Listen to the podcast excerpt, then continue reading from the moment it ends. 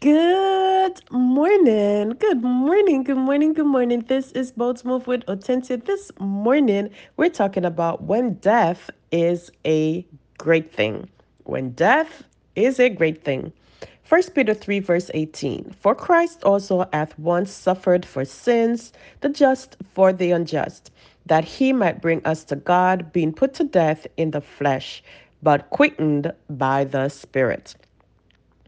I've often heard my mentor, Myles Munroe, speak that man is a spirit who has a soul and lives in a body.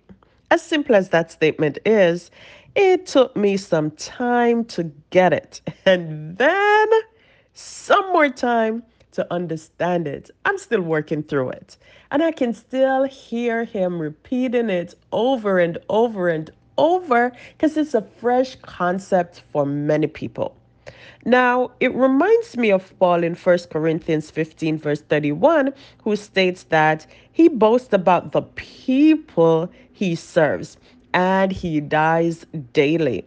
The boasting is not about what he does, it's not about the service, but about the people and their lives in Christ.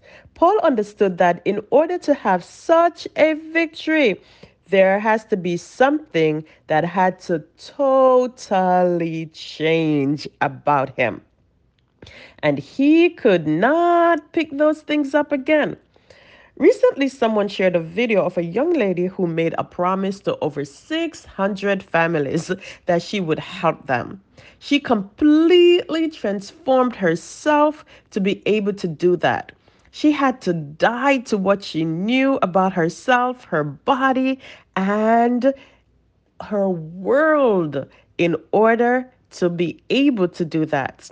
Transformation, my friends, create that person that we did not think was possible. It makes the new man come alive. We see it every day in the movies. Our favorite actors becoming the character in the movies. I'm amazed at those who learned those new skills in order to bring a world class performance. Some even changed their accent, not just for that movie, but for life. they never went back to it. Some death are great things in our lives. Now, today, friend, the challenge is this to us. What is so important to live for? What pulls the spirit in such a way that the flesh cannot remain the same? Then how can we respond? What are we willing to put to death so that the spirit can live? Hashtag goals as we press good today.